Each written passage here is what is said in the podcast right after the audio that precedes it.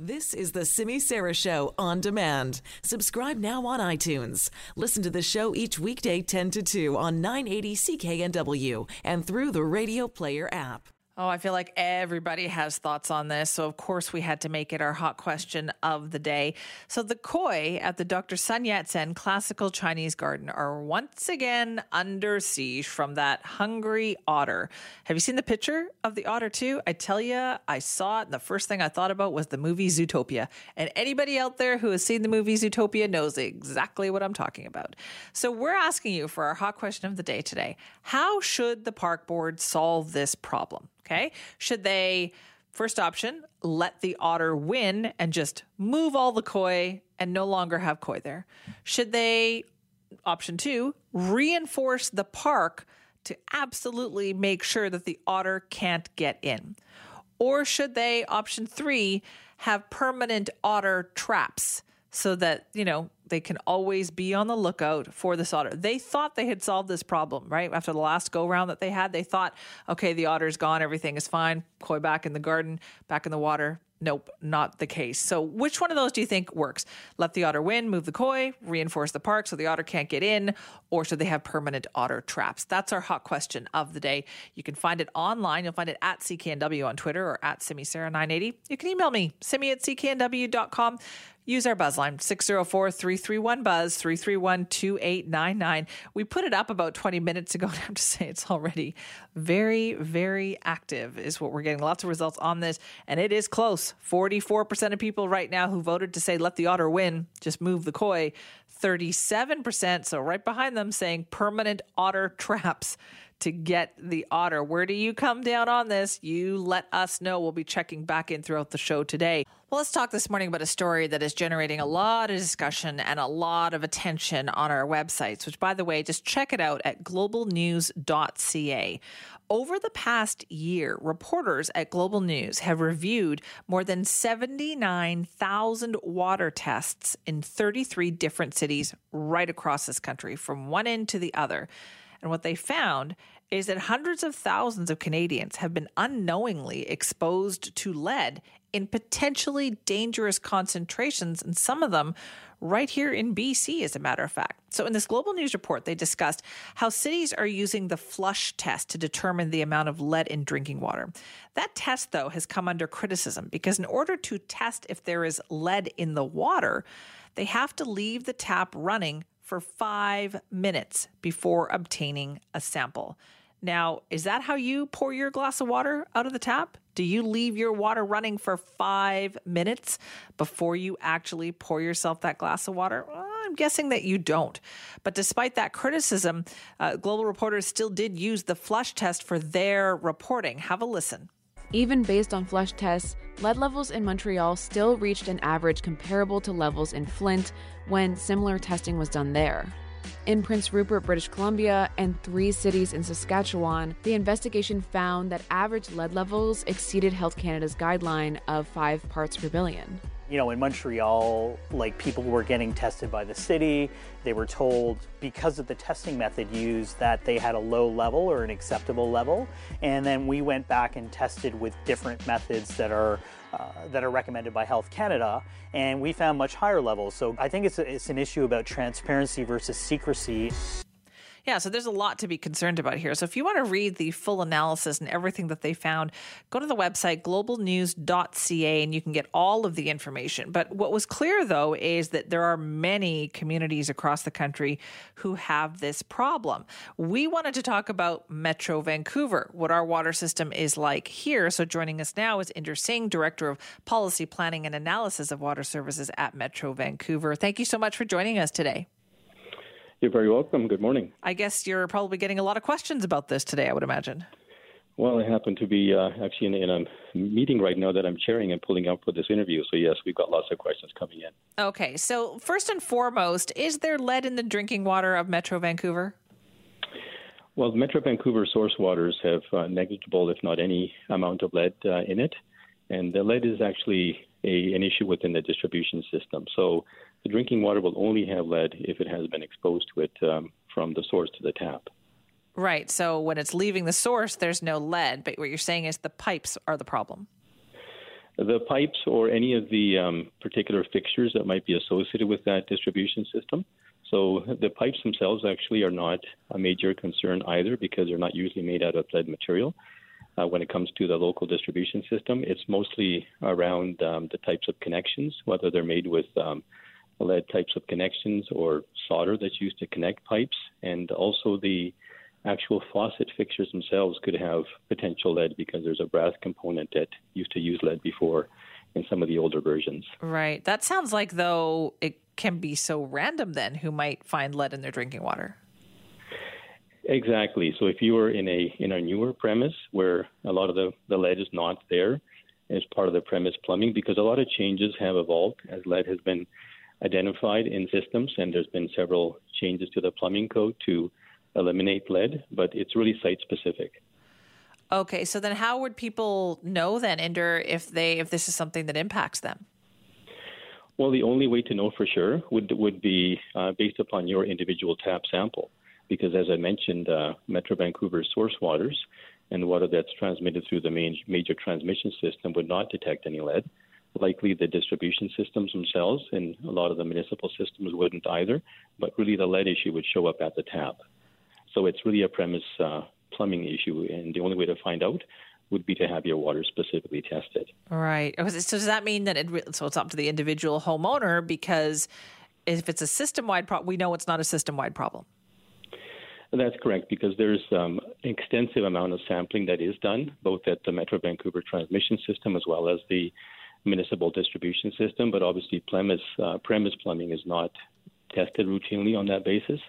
And so the, the best way to find out if you have an issue is to look into that. And as you've uh, also alerted, it's a lot to do with the contact time. Lead uh, essentially is not there unless it has a chance to have contact with the water for a significant period of time. So it's usually these first flush samples that are highest in terms of lead levels. So if you have an older home, um, it, should you be doing the flush test then? Should you be like letting your water run before you drink it? Uh, it's um, again an idea that without knowing, uh, you'll be potentially not um, using water wisely. So that's obviously a bit of a concern from that perspective. Yeah. But health is also a significant issue as well, right? So with respect to your your your premise plumbing, if you're not aware of, of exactly what um, is in it, if you've had the plumbing recently replaced, then you probably would not have uh, much of an issue. But if, even if it's an older home, but if it has the original plumbing that still has a lot of um, lead-based solder, as an example, and some of the older brass fixtures that were more higher in terms of lead content, those are all potential sources where that water could be coming out in those first flush samples. Uh, do we know how old a home has to be before this is a concern? Well, it would be again the changes that took place happened uh, a couple of decades ago, so it would have to be something much older than that. Right. So really, then people have to pay for their individual testing. That seems like a bit scary, though, doesn't it? Well, it's uh, again one of those issues where it's a matter of the exposure and the risk, and Health Canada does obviously a very good job in terms of raising that as an awareness issue. So five parts per billion is a pretty low number, and uh, it was actually quite low even when it was at 10. However, we know the, the consequences of lead are, are quite significant as far as, especially when it comes to um, children and those that are more potentially exposed to, to its negative effects, which are clearly there. And um, it is important for people to understand exactly what their, their water is like. And again, given the variability, the only way to be very sure about that is to understand what's in your actual water and also how it's used. So that when I talk about flushing, and I think I heard earlier in the program, uh, five minutes was being talked about. It's really how long does it take for that stagnant water that happens to be in the faucet fixture and in the immediate plumbing upstream of that to clear its way through the um, through the pipe, and that may only take um, a minute or two as opposed to five minutes. Right. Okay. Well, listen. Thank you so much for the advice today. Excellent. Thank you very much for having me. That's Inder Singh, Director of Policy, Planning, and Analysis of Water Services at Metro Vancouver. I want to take a look at what's happening in federal news, federal politics, that is. And as you've heard in the news, Elizabeth May has announced that she is stepping down as leader of the federal Green Party effective immediately. She told a news conference that uh, within the last hour, Jo-Ann Roberts will be the interim leader. Right now, she is the party's deputy leader. She is not an MP, uh, but she will be leading the party. Elizabeth May, as we know, has served as leader of the party since 2006. That's a long time to be the leader of a political party. So she made that announcement and she says that she promised her daughter three years ago that the 2019 election would be her last as party leader, though not necessarily her last as a member of parliament. She explained that decision to reporters. I'll leave it to others for how I get to be remembered. I don't feel I, I don't feel that I'm actually leaving. I'm not leaving national politics. I'm not leaving the Parliament of Canada. Uh, and I do hope to continue to play a constructive role, and particularly in the leadership race to come uh, in uh, obviously I'll maintain neutrality throughout the race, but I want to encourage people who voted Green to think about getting involved, join the party, help us pick our new leader, speak up for what you want to see in the next leader of the Green Party of Canada. You, you must have you've been thinking about this kind of stuff. I guess I guess what I think is is an important achievement so far, and I still have more time to serve in Parliament. I've always kept my word, and I've never lied, and I think that's important. That is Elizabeth May, as she's stepping down as leader of the Green Party, effective immediately, she said, but she will still be an MP in the House of Commons. And despite not being the head of the party, she also explained to reporters that she will still be the designated leader inside the House of Commons. Well, it means that as in the Parliament of Canada, uh, people will recognize, uh, particularly in, in rotations of statements and so on, moments of shared recognition of events. I'll be the designated leader in the House to speak to issues, but I want always, because we're a grassroots and egalitarian party, I pushed Paul, as you know, he can tell you, Paul Manly spoke uh, more often in the House of Commons in the time that he was there than his predecessor over the same period of time, and she was part of an official party with the right to speak anytime. I want Jenica and Paul to be as effective as possible so their constituents see them working hard in the interests of constituents. My role is clear. I'm leader of the Green Party of Canada in the House of Commons. All right. Well, she'll be doing that at the House of Commons, not outside the House of Commons, as you heard there. As for their leadership convention, that will be held next October in Charlottetown, which I thought was a bit of an interesting choice, right? When two out of the three MPs that you have in your caucus are elected from Vancouver Island, and kind of BC has been uh, what you what you've been known for for your support. The fact that they're having it in Atlantic Canada, I think, is also a nod to the fact that the only other MP that they got elected in the uh, last election uh, was someone from New Brunswick. So, is that the hope to build more support, obviously, in the Atlantic Canada area there? So, what do you think about Elizabeth May's decision? There's also been some speculation that she might uh, want to become the Speaker of the House of Commons. She herself has expressed an interest in that job. So, does this clear the way for her to do that? Or what does that mean for, you know, her next steps? Uh, perhaps she'll consider going provincial. Is that on her list either? Is that on her list as well? The transit strike continues here in Metro Vancouver, which means no overtime for maintenance workers at the Coast Mountain Bus Company. And as well, bus drivers continue to not wear their uniforms. And it is resulting in impacts to the system. Uh, for instance, today, as you've been hearing, there are six SeaBus sailings that have been canceled as a result of, of that. And there is some concern that later in the week, we're going to start to see some uh, bus maintenance issues as well. And we know we've heard from both sides on this, and they both categorize them, the two sides, as being far apart in the negotiations. But now the head of the TransLink Mayors Council is publicly urging those two sides to get back to the bargaining table and end this labor dispute. But Jonathan Cote says meeting the union's demands is also going to impact major projects in their 10 year transportation plan, and that includes SkyTrain expansion. Now, we know there are no reported meetings scheduled between the two sides here. And in fact, Unifor is going to be responding to some of what they have heard from Jonathan Cote coming up in a few minutes. But right now, uh, Mr. Cote and Chair of the TransLink Mayors Council joins us to talk more about this. Thank you very much for being here. No, well, thank you for having me on the show. Why did you feel the need today to kind of come out and talk about this? Yeah, well, you know, I think uh, residents in the, across the region are, are really concerned about the, the escalation and, and the labor dispute, and so many people in, in the Metro Vancouver region rely on, on our, our transit system.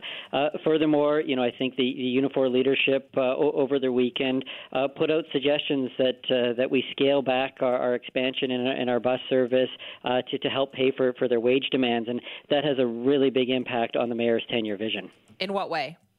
Well, if uh, if we were to fund uh, the the six hundred million dollar gap uh, there, uh, that that could actually eliminate all of the bus service increase that, that we had planned over, over over the next few years. And what we're talking about is is buses in every community in Metro Vancouver. What we're talking about is is not being able to hire the the thirteen hundred new bus operators in, in the Metro Vancouver region that uh, that we need to be able to, to provide the service, but also we also need to, to provide better working conditions for, for the bus drivers in our system. So then how do we do that? How do we make all that happen? Well, you know, I, I think uh, we need to get both sides back to back to the table and find uh, find a, a reasonable solution to, to this labor labor dispute. Uh, I'm not at the negotiating table, and that's not my role. But my understanding is the Coast Mountain Bus Company is, is putting forward, uh, uh, you know, offers that are are actually exceeding a lot of other public sector uh, w- wage increases there. And I think that's a, a reasonable place to, to start to, to continue the discussions. But ultimately, we need both parties to to get back to the table because Uh, if this becomes pro- prolonged or more escalated, really everyone is going to lose in that situation, and the biggest loser is going to be our transit riders. So, are you communicating with like Coast Mountain Bus Company? Is that where your information is coming from, or have you also talked to Unifor? Yeah, you know, ultimately, uh, you know, the mayor's council is not sitting directly at uh, at the negotiating table, and that is not our role in in, in this dispute. Uh, there, you know, a lot of the information that that I'm dealing with is the exact same information that everyone in the public is getting, both from Unifor and and the Coast Mountain Mountain Mountain Coast Mountain Bus Company. Uh, but really, what I'm here to say, you know, on, on behalf of the, the Mayor's Council, is we need both parties to get back to the table, find a way to, to be able to resolve this, this, this dispute because this has huge impacts on our transportation system. And ultimately, we want to get back to, to rolling out transit expansion in, in the region and, uh, and move beyond this labor dispute. Is there any role, though, that the Mayor's Council does play potentially in helping get this settled? Is there anything that the Mayor's Council can do? You know, I you know I think uh, our important role at, at, this stage is, is really encouraging the parties to, to get back at the table and uh, and be very mindful of the the very negative impacts that uh, the, that a transit strike will have on, on transit users, and uh, really that, that both parties uh, need to be need to be motivated and should be motivated to resolve this. Have you been concerned at all, like when you hear about what the uh, situation is, like what it is that say the um, the bus drivers and the maintenance workers are complaining about? Because it does seem like it's a system that is very reliant on overtime to make things work. Yeah, well, you know, I'm uh, I'm a regular transit user, and I have a, a ton of respect for uh, for the hard job that uh, that our transit operators and, and the maintenance workers do to uh, to, to make our, our transit system work. And I, I, I do believe they deserve a wage increase. They deserve uh, a, a fair settlement here, and I think that needs to needs to be on the table. But we can't undermine our ability to to expand our transit service, buy more buses, hire more drivers to help relieve those working conditions uh, with uh, you know really with with the wage demands that are being being put on the table. Right. But how are you going to expand that system, hire those drivers, if you can't attract people with the wages that are currently being offered when you compare them to what they can get elsewhere? Yeah, well, you know, I think the, the reality is in the past two years, uh, TransLink has hired uh, a thousand thousand operators, and we've had more than ten thousand people submit applications. So the reality is the, the wage structures that uh, that has been that are existing today, and the, and the ones we there, we think are very competitive and actually will attract uh, people uh, to become become drivers. So, uh, you know, we you know, I, I think TransLink is in the position that no, we do have a, a, wage structure that is, is going to attract the the the, uh, the drivers and operators that, that we need. Now, what about worker safety? Have you been hearing those concerns from bus drivers in particular? Yeah, well, you know, I think uh, I, think the union and, and Coast Mountain have actually worked very well well together to to help uh, work on on addressing uh, bus safety safety issues. Uh, you know, the the new seats that are being put in that provide a lot more protection to bus drivers. Uh, the union and and the Coast Mountain Bus Company have been working very collaboratively uh, to, to together to to see those installed in uh, uh, and, and phased into into all of the buses there. So, you know, I think no doubt, uh, you know, the safety of of our operators that are out there on the public line is is hugely important, and I don't think is that's not central to uh, to the dispute we're having here. And I actually think that's an example where where the union and the and the bus company have worked very well together to Right. to help uh, work on addressing those issues. One of the things that I've heard, uh, which I think is central to this dispute, has to do with break times for a lot of the bus drivers and guaranteeing that they, not just saying these are the recommended times, but guaranteeing that they get some break time in there.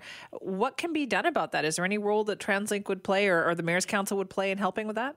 Yeah, well, you know, no doubt. My understanding is the, the Coast Mountain Bus Company is is uh, is working to, to address that through through these negotiations. But really, the bottom line is we need to actually get more bus drivers and more buses on the road uh, to provide more predictable and reliable bus service in, in the region, and that that is actually central and key to, to being able to to improve the working conditions of, of, of the bus operators. So, is there money in the 10 year plan to do that, though, for all these new buses and all these new bus drivers? We do. You know, our plan was over the next uh, next two years to hire over 1,300 new bus operators in, in the region and expand our, our bus service uh, across there. Obviously, uh, you know, we have to see what uh, what, what the settlements uh, are involved here and the financial impact that will have have on there. But we had always contemplated over over the next few years seeing a significant increase, and we'd always contemplated uh, seeing an increase in wages for the bus operators because we, we think they deserve it. Having said that, we weren't anticipating such a large wage demand. Right. Okay. So, you're saying there is some money there, just not as much as what they're asking for.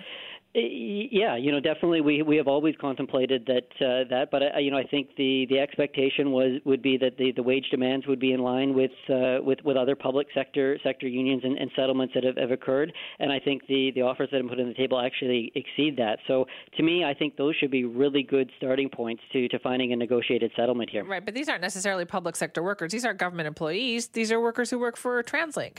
Yeah, you know, no doubt it's uh, it, it is a little bit of a different dynamic, but the reality is, uh, you know, they, they provide a public service and ultimately are, are funded through through transit fares and, and, and property property taxes. So to really say this isn't a public service, I, I, think isn't isn't completely accurate either. So, are you saying then that it, the way things stand now, it doesn't sound like a deal is possible? You're saying there's really not enough money in the 10 year plan to give the workers what they want. Yeah, you know, I, I think a, a deal is possible, but I think ultimately we need to get both parties back at the, t- the table. Uh, you know, ultimately, if we need to get a mediator involved, that could be very helpful, but we need to get the parties at the table because there is going to be a, a resolution to the strike. But I think the question is uh, how much pain does, does the region, how much pain does uh, do, do transit users have to go through to get there? And to me, if we can get to that resolution before uh, before getting to that point, ultimately that's that's the, the successful goal we're working at because if this becomes prolonged, it's uh, it's everyone is going to lose in that situation. All right, Mayor Cote, thank you very much for your time. Okay, thank you. That's Jonathan Cote. He's the mayor of New Westminster, but also chair of the TransLink Mayor's Council. What is it about this next story that just seems to engage so many people? We're talking, of course, about the otter and the koi, because that story is back in a big way. Because once again, an otter is being blamed for targeting koi that are in the pond at the Dr. Sun Yat sen Classical Garden in Vancouver. As Jill Bennett tells us now, it comes about a year after multiple fish were killed by an otter that had also inf- infiltrated the pond. Once again, the koi at the Dr. Sun Yat sen garden had to be fished out and rescued after an intruder broke in and started treating the pond like a seafood buffet. Two of them were eaten right to the gill plate, so the entire fish was eaten. Uh, completely gone, all of it. We know for a fact there's no entrance points uh, from a, like a sewer or water line or drainage line into the garden that isn't sealed. It was almost exactly one year ago the garden entrances were reinforced after an identical heist. Last November, an otter somehow got into the garden pond and killed 11 koi, including a 50 year old fish affectionately known as Madonna. Can't confirm whether or not it was the same otter, um, but it was definitely an otter. Attempts to trap the mischievous mammal have not worked. The first otter became an international sensation, dividing people into two camps Team Koi and Team Otter. Now, people are again being asked to take sides. Funny you have to close because of uh, otter. I like that. Must be hungry. I would hope that they would trap the otter and take it where it needs to be um, so that it's not killing the koi. It's a bit of a good news, bad news story. I think the, the bad news is, of course, that the, the garden is very disappointed that they lost some of the koi. The good news is that we were able to react much faster because we had a really good idea of what would happen. Six mature koi weighing 5 to 12 pounds each were killed this time. The survivors have all been removed from the pond and will live at a facility in Richmond until it's safe to return. But with this koi killer still on the lam, will it ever be? Have it happen once. We thought it was a one-off, but this is proving that you know pretty these otters are pretty clever. So this could be an annual thing.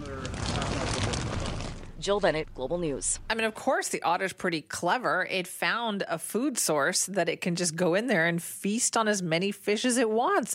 Uh, if it, and if it, it isn't the same otter, then I'm sure it told its friends come on, I got a great place for a feeding ground. I think that's a very natural animal thing to have happen. Now, Howard Normann, uh, you heard him actually in Jill's report there, is the director of parks for the Vancouver Park Board. And he also appeared on the Jon McComb show this morning to talk about essentially at this point, what does the park board know about this elusive and apparently ravenous otter? Well, we're not actually sure if it's male or female. We don't know if it's the same one. We just know it's aggressive, it's coy, it's sneaky. uh, I'm not 100% sure exactly how it got in the garden. In the past, we um, the gates were always open during the daytime. Yeah. We did put metal plates on the gate at up to four feet, uh, hoping that would prevent the otter from from entering the garden. And we put clo- automatic closers on the gates as well. But sometimes they get left ajar. Um, all our pipes are sealed off with grate, so they, nothing can come in or out as far as the otter because they're notorious for going through pipes. Right. Um, and in this case, my guess, my best educated guess is it, it may have just climbed over. I mean, they're long, they're lanky, they're river otters. Uh, they know how to climb. They love being on land more than they like to be in water. So it's it's crafty. Um, I have to admit. It's a clever otter, isn't it? So, since the otter has struck again, what exactly is the park board planning to do to stop it from just continuing to feast on the garden's prized koi? Plan A was just like get the koi out of there. Let's Yeah. get let's get our trapper back to see if we can catch the, the otter and have it relocated. Um, we had no success catching it. Uh, we did lose some koi. Uh, the plan is we, which we had already planned the last time, and this is a, uh, we're putting new gates on the entire Sun surrounding area, so the plaza, both entrances, and that was in the works already. So that gate will be uh, designed so that actually will keep out the otter, and that's not really what we had planned it to be, but it just turned out that way. Yeah. So that will be very helpful. I can't see any other way it gets in. That is Howard Normann. Uh, he is the director of parks for the Vancouver Park Board, talking about this hungry, very hungry otter. Clearly, it's finding another way to get in. I mean, they're doing everything you heard him describe. They put the plates up, like metal plates on the gate up to four feet, but somehow this thing is still climbing over. They've got grates on all the pipes so that it can't be coming in through the pipes or anything like that. Still, this otter is getting in. And you know what really got me about the story this time? Have you seen the picture? Have you seen the picture of the otter that they got on the surveillance camera? It just kills me. It just, like I said earlier, it's like something out of the movie Zootopia is what's going on at the Dr. Sun Yat-sen Garden. We have also done this as part of our question of the day today.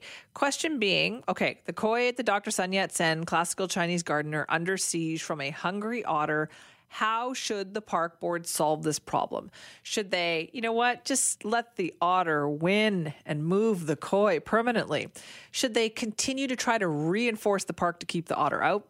Or should they have permanent otter traps? Like, should they be going all out to catch this otter? Lots of votes on this, and you'll find them uh, at CKNW on Twitter or at SimiSara980. Right now, 45% of the people who voted are saying just let the otter win and permanently move the koi somewhere else. 30% saying permanent otter traps, get rid of that otter for good. 24% are saying they need to do more work to reinforce the park. Where do you come down on this? Well, you can cast your vote on our hot question of the day. We'd love it if you did. But hey, how about this? Let's also open up the phone lines here because I know people have thoughts on this. 604 280 9898. 604 280 9898. So this is twice now. Twice in the span of a little over a year, where you've got this otter problem eating koi at the Dr. Sun Yat sen Classical Chinese Garden. What should they do to solve this problem? Should they maybe just give up and go, all right, well, clearly the otter have found this good place to feed. There's nothing we can do. We're just not going to have to have koi here anymore. Or should they be taking more extreme measures? All right, let's get you an update now on this transit strike situation. Once again, we're seeing a lot of back and forth between the two sides here. For instance, just earlier on our show, about an hour ago, we spoke with Jonathan Cote, who's the chair of the TransLink Mayor's Council. Now, he talked to us about the transit strike. And he said that meeting the union's demands at this point would impact major projects in their 10 year transportation plan. That would include SkyTrain expansion if we were to fund uh, the the six hundred million dollar gap uh, there, uh, that that could actually eliminate all of the bus service increase that, that we had planned over, over over the next few years. And what we're talking about is is buses in every community in Metro Vancouver. What we're talking about is is not being able to hire the the thirteen hundred new bus operators in, in the Metro Vancouver region that uh, that we need to be able to, to provide the service, but also we also need to, to provide better working conditions for, for the bus drivers in our system. So then, how do we do that? How do we make all that happen? Well, you know, I, I think uh, we need to get both sides back to back to the table and find uh, find a, a reasonable solution to, to this labor labor dispute. Uh, I'm not at the negotiating table, and that's not my role. But my understanding is the Coast Mountain Bus Company is, is putting forward, uh, uh you know, offers that are are actually exceeding a lot of other public sector uh, w- wage increases there. And I think that's a, a reasonable place to, to start to, to continue the discussions. But ultimately, we need both parties to to get uh, back to the table because uh, if this becomes pro- prolonged or more escalated, really everyone is going to lose in that situation, and the biggest loser is going to be our transit riders. That is Jonathan Cote, chair of the Translink Mayor's Council, also the mayor of New Westminster. So he had a lot to say, obviously, as you heard there, but we wanted to get some reaction to this now as well. The idea that by, you know, quote unquote, giving in to the demands of the uh, union here, then that would kind of imperil the 10 year transportation plan. So, joining us for more on this now is Gavin McGarrigle, Western Regional Director of Unifor. Mr. McGarrigle, thanks for being with us. Yeah, happy to be here, Simi. What did you think about what Mr. Cote had to say? Well, I thought it was a very one-sided view from the mayor's council, and it didn't uh, take into account the demands that are out there on the passengers right now. With 36% overcrowding and people not being able to get on buses, you know, you can't expand a system where people are left out in the rain and where you can't take care of basic human rights of workers to take a break. They're saying they can't expand the system though if they give the workers everything they want. Well, I think having a minimum level of break time is just simply a human right. I mean, we have not seen that happen for our members. There is still no guaranteed uh, break for people to take to go to the washroom or have something to eat. Uh, that's uh, that's a broken model. Now, they seem to be focusing on, in, in interviews that management has done, whether it's Mike McDaniel or, or hearing from Jonathan Cote, on the wage demands that bus drivers are making. What is the bigger issue, though, from the union side? Is it those wage demands or is it the break times? Because you always bring that up in response. Well, it's it's all of the issues. We've been saying that from the beginning. It's wages, benefits, and working conditions. I mean, they're they're happy to uh, heap scorn on the drivers for asking for a reasonable wage increase. Compared uh, apples to apples, let's compare transit workers in this country to other transit workers in this in this country. Uh, we're not funded by the province. We're funded by uh, the federal government, the provincial government, and the municipalities. So they they want to heap scorn on the workers, but yet they're strangely silent when it comes to the fact that the head of Coast Mountain Bus Company and of TransLink make more money than the prime minister of this country. I mean, you know, Kevin Desmond, I believe, is upwards of five hundred thousand dollars a year. So, strangely silent when it comes to those kinds of things. But when it comes to workers saying, "Hey, what about uh, Toronto Transit? What about Edmonton Transit?" The comparison um, doesn't seem to hold up. So it's it's hypocrisy, frankly. And um, I think uh, they need to compare apples to apples, like they do with the executives and CEOs. They seem to be comparing worker, you know, transit workers, apples to apples, as being public sector workers workers, saying public sector workers settled for less than that. Well, again, they're just simply not comparing the actual jobs. They're not comparing the people who work. Uh, if they want to say, uh, let's compare public sector workers, then they want to say that SkyTrain are public sector workers uh, who are skilled trades, who have the exact same credentials, who are working under TransLink. Why are they paid so much more? So whether they try to compare it that way or they look at apples to apples in terms of people who actually operate transit systems across the country, um, you know, again, they're, they're trying to mislead the public. Um, the reality is we're not under the public uh, service mandate. Uh, TransLink is a devolved arm of the three levels of government, and it's uh, got to be competitive uh, with other transit agencies. Uh, I don't know how they somehow uh, talk about comparing with other transit agencies when it suits them, but when it doesn't suit them, all of a sudden they're back to uh, misleading comparisons. Right, but Mr. McGarrigle, why do it this way? Like, why negotiate back and forth in the media? They want to get back to the table. They keep saying that. Why not at least talk face to face? Well, the main thing is it's uh, known as a negotiating table, so you have to be prepared to negotiate. And the only message that we've heard from the company is that uh, they're prepared for to have us come back to the table and agree to all of their demands. Well, we haven't heard from them, and the signal that we're looking for is that they're prepared to start to address these issues, to start to make sure that drivers can have some minimum level of breaks, that they need to deal with the skilled trades and equities, and they need to deal with the, the fact that transit operators are paid uh, so much less here than other major Canadian cities. We know we're not going to get everything we want, Simi. We know negotiation, you, you have to uh, give and take, and our offer for the drivers uh, doesn't get us fully to the Toronto Transit uh, rate. It doesn't get us there overnight either, but it certainly starts to close the gap, and that's the kind of signal we're looking for, and we can be back at the table in a matter of hours as soon as they indicate they're ready to talk about those things. So right. far, they've told us they're not. So you're saying that that's what it would take, that if they want you back at the table, and there certainly is a lot of public pressure to get Unifor back to the table, do you think it would take some willingness to move? Yeah, I mean, last week again, they're engaged in a, in a bit of a media campaign, which is why we're compelled to respond. I mean, they issued a press release in the morning saying we want to go back to the table, but yet their lead negotiator had not even contacted me. Uh, when I did contact the lead negotiator to ask had there been any change in their position, the answer I got back was no, not really. So you know, I mean, if they want to play the spin game and blame the workers who make the system run, that's fine, but it's not going to get this thing resolved. And ultimately, I'd like to know what what is Coast Mountain Bus Company and TransLink and the Mayor's Council's plan to resolve this. Are they just going to blame the workers, or are they going to actually uh, get a mandate to address these issues? So, what happens now, Ms. McGarrigle? I know we've talked to you about the next steps in the strike. You've been holding steady with the new uniforms and, and, and the no uniforms and the overtime ban. Have you talked about next steps at this point? We have. Our leadership team is uh, continuing to review all of those items. Right now, we're focused on uh, speaking more to the public, and uh, we'll be ramping up our efforts in the public. Uh, I've just talked to the maintenance uh, local union president, and he anticipates by mid to late this week we're going to see more buses affected, more SeaBus cancellations. So, you know, we're asking the public now to support their drivers. We know our drivers are telling us on the road every day they have lots of passenger support coming up and supporting them, and we want to make sure that the decision makers understand understand that um, you know the public supports the drivers and, and these uh, issues that we've raised are reasonable. I don't know workers in any industry anywhere, Simi, that go to work and are told you we can't even guarantee you five minutes break, ten minutes break. I mean, it's actually inhumane. What did you think then about the fact that now you've got the mayor's council out there urging kind of the, the line from the Coast Mountain Bus Company? Well, I think the mayors ultimately have to answer to their citizens, and you know we've stood side by side. I've actually stood side by side with Mayor Cote, um, trying to win the transit referendum years ago. Uh, I'm quoted on the Cure Congestion campaign that they have. We are big fans of transit expansion, always have been.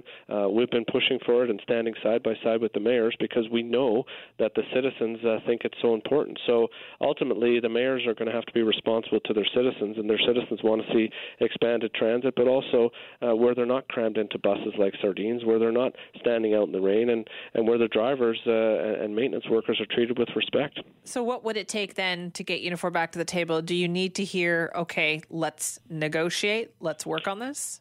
Yeah, I mean, what they've said is they've rejected our last pass as a basis for settlement. We've clearly rejected their last pass. So if they say, look, we've got a renewed mandate, let's come back and talk, we can be at the table in a matter of hours.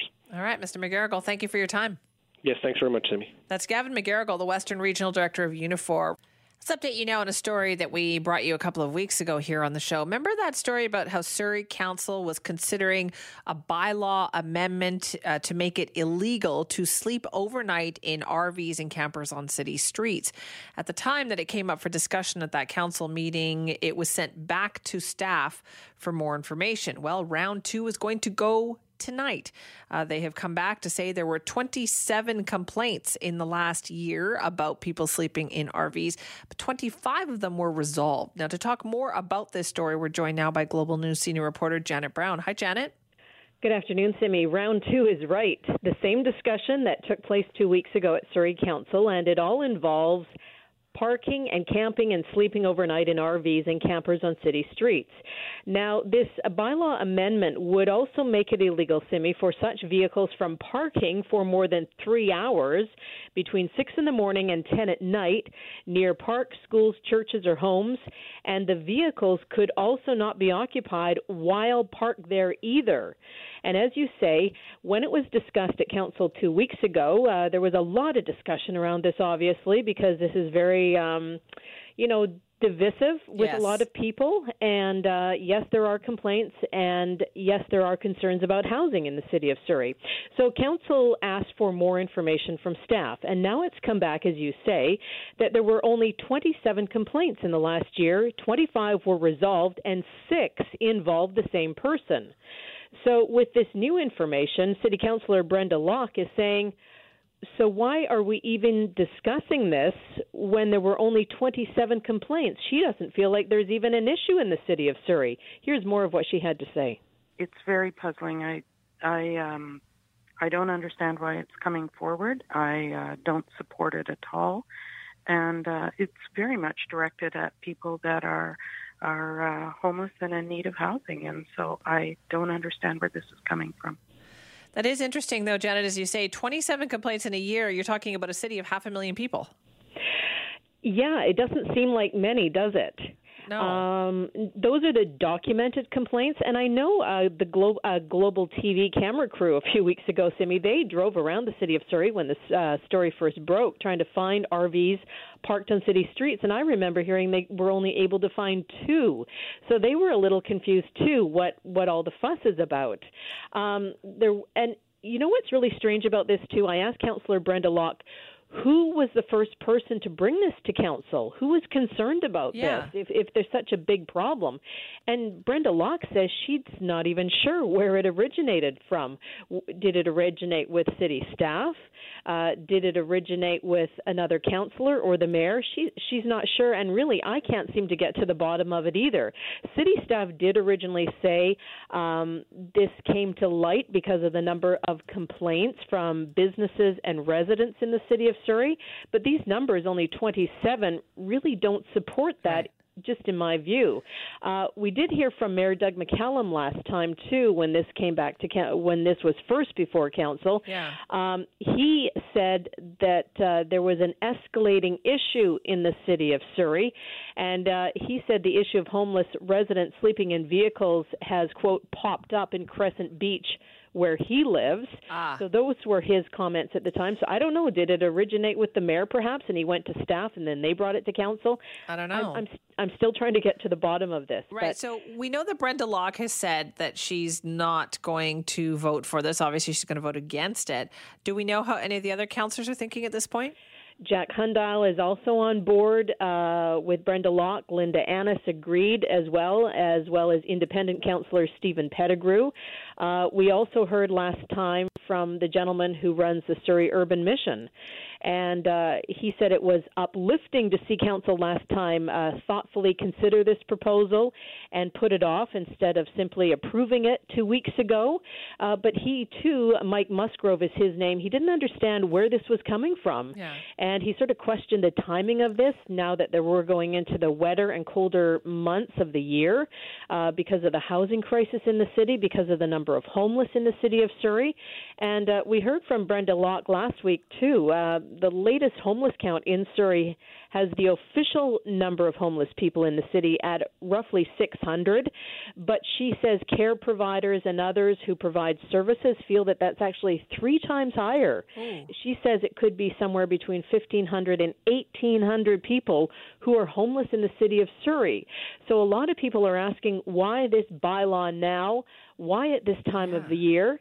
So we'll see what happens tonight at Surrey City Council. All right, we will. Janet, thank you for this. You're welcome, Simi. That is Janet Brown, our Global News senior reporter. She'll be watching carefully tonight as Surrey Council is meeting. It is round two, as we said, for this bylaw amendment that is once again up for discussion on whether or not they should make it illegal to sleep overnight in RVs and campers on city streets. Oh, we're going to talk now about a story that, boy, generated a lot of discussion in the workplace this morning, and I'm sure it has where you work as well. This has to do with the CEO of McDonald's, you know, Mickey D's, Golden Arches. Well, the CEO has essentially been pushed out of the company because he violated company policy by engaging in a consensual relationship with an employee. And I know they're saying consensual, but keep in mind he was the CEO, meaning any employee was somebody who worked essentially underneath him in the hierarchy there. And that, of course, is coming from the company itself.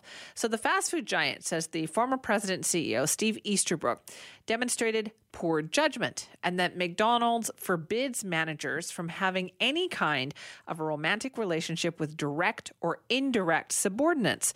And so he did email all the employees. And in that email, Easterbrook acknowledged that, yes, he had had a relationship with an employee and said it was a mistake. So we thought upon hearing that today, you know, a little public service message letting people know not a good idea if you're in a position of power, but also what kind of policy does your workplace have? And what is your responsibility for knowing that policy? Joining us now to talk about it is edward matei who's an employment lawyer and associate at Sam samfiru tumarkin edward thank you so much for being here. My pleasure. Uh, i do think it's good for us to talk about this today because do you think people just don't know what their company policy is on this subject? Yeah uh, there's a lot of people that um, may not have taken a closer look, uh, as close a look into their employee handbooks and the company policy as they maybe should have. Do you think also it's kind of like a nudge, nudge, wink, wink thing? Like maybe they won't look, or people, oh, people see other people doing it, so therefore it must be okay. So, uh, the company generally uh, has a responsibility to enforce the rules that they have, and uh, regardless of whether it's written in a company uh, policy handbook, uh, if they don't enforce it, uh, then that can actually provide a defense for the person, oh. uh, the employee, uh, to continue doing it, and that can be a defense that can be used as a shield. Right. That's for employees, though. But what if you're the boss?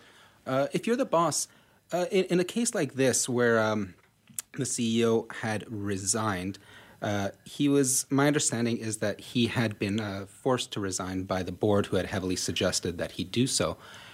within uh, that's within an American jurisdiction. Within British Columbia and Canada in general, with some exceptions, a employer can let an employee go for any reason. Uh, any reason? Sorry, my apologies. Uh, for no reason. Uh, there are certain prohibited grounds which are protected by the uh, human yeah, rights you scared code. me there for a second. Okay. so, do you, so do you have to know what the policy is? Like, can you plead ignorance of the policy? Like, if you're a manager and you start you know, dating somebody or have a relationship with somebody who uh, maybe directly or indirectly reports to you, what if you say, well, I didn't know, nobody told me what the policy was? So there is an expectation that you read the policy. Uh, nonetheless, the employer can let you go uh, with no reason. Uh, hmm. As long as they provide you adequate severance, and that's that's the important part about the Canadian jurisdiction, about uh, the BC uh, employment laws and Canada in general. That in most cases, as long as you're provided adequate notice, you can be let go with no reason. And so the question of whether you followed company policy uh, becomes a little bit more important when you're fired with just cause. And at that point, you can start looking at the more factual reasons as to why you were let go. Right. But they don't, as you say, technically even have to give a reason, provided they give you severance, notice, all that kind of stuff. Yeah, that's exactly correct. Interesting. Okay. Is this, do you think, one of those areas? Like, are we slowly learning this to kind of about relationships in the workplace? Uh, this used to be something that, you know, I always heard the saying, don't fish off the company pier, but that was an informal thing. Are we finally figuring out that this is a bad idea? I mean, in a, regardless of what your opinions are on the hashtag MeToo movement, it's incidences like this that at least uh, show that there is movement and uh, light being shown on company policy and how the company views its own liabilities in these situations. And as you'd mentioned, McDonald already had a policy that you couldn't be dating a manage, uh, subordinate in a managerial role. Right. And so this is the result of that. And they keep saying consensual, but that doesn't really matter, does it? Absolutely. Within, uh, from an optical standpoint, at least, uh, there is an enormous power imbalance between the CEO of a company and an employee. Is there ever is that ever consensual then? I mean, that's I, I think that's a, a, much more factual based argument that that's difficult to generalize on. But th- there's definitely issues um, that exist within there within that dynamic and relationship that should be observed very closely. All right. Now, in your experience as an employment lawyer on this issue, have you ever had to deal with cases like this? Like, does it come up? Does it come up where uh, somebody doesn't follow general company policies and are let go as a consequence? Uh, yes. yes. Yeah. So, what about when it has to do with relationships with employees? Does that still come up in this day and age, or are we? Do you think are we getting better at this? So, uh, sexual harassment in the workplace, as well as um, companies that are uncomfortable with personal decisions that employees make within the workplace, happens all the time. And termination is one possible solution to that.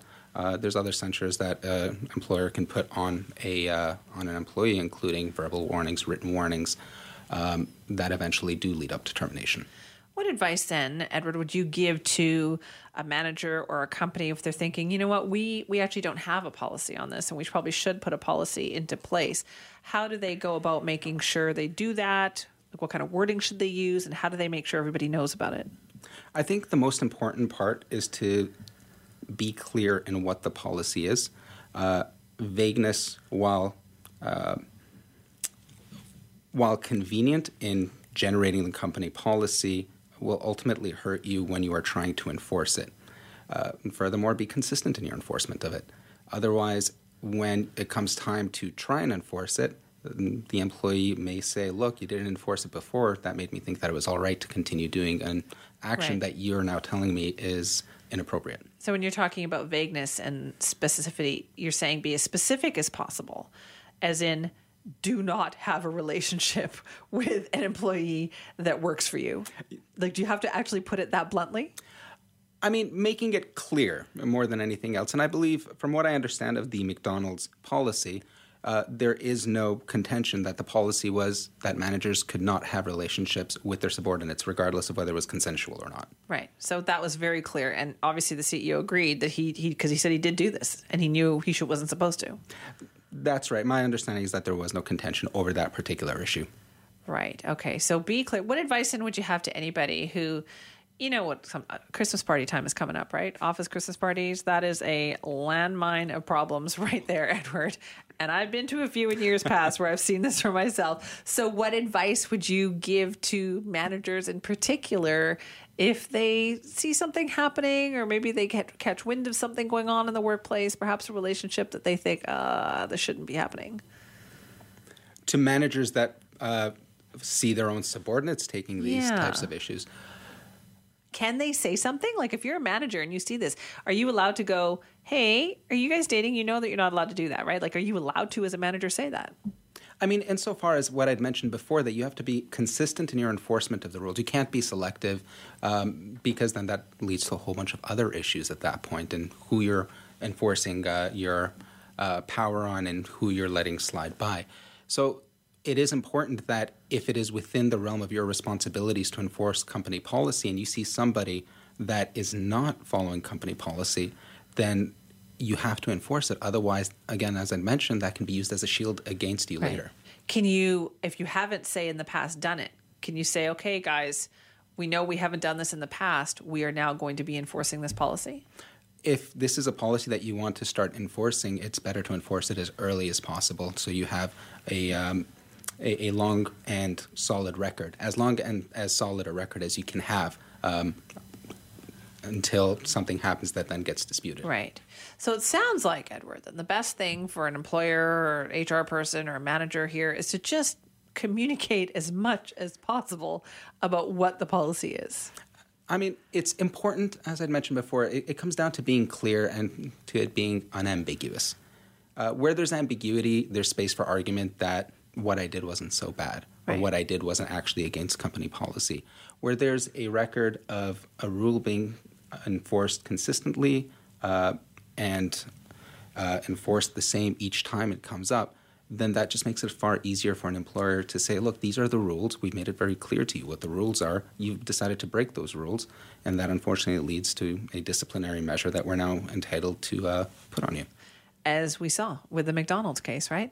Uh, Edward, thank you so much for explaining to us today. My pleasure. Hopefully, companies out there can pay attention to that and avoid the same kind of problem that McDonald's is facing today. Now, let's talk about this other story. You think you've got goals? Listen, if I can just get to my workout a couple of times a week and I, I figure I've really accomplished something, that is nothing compared to this next person that we're going to tell you all about. Imagine competing in 20, let alone one, no, no, 20 Ironman competitions in less than one month. Yeah, sounds crazy, right? Like, who would do that? Well, turns out Shanda Hill from Vernon actually did do that. It's called a double deca triathlon. You have to swim 76 kilometers in a pool, bike 3,600 kilometers on a looped circuit, and then you run 844 kilometers on a loop. Nuts, right?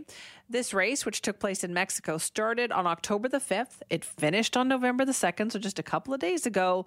And our Nikki Reitmeyer caught up with Shanda Hill, who just returned home.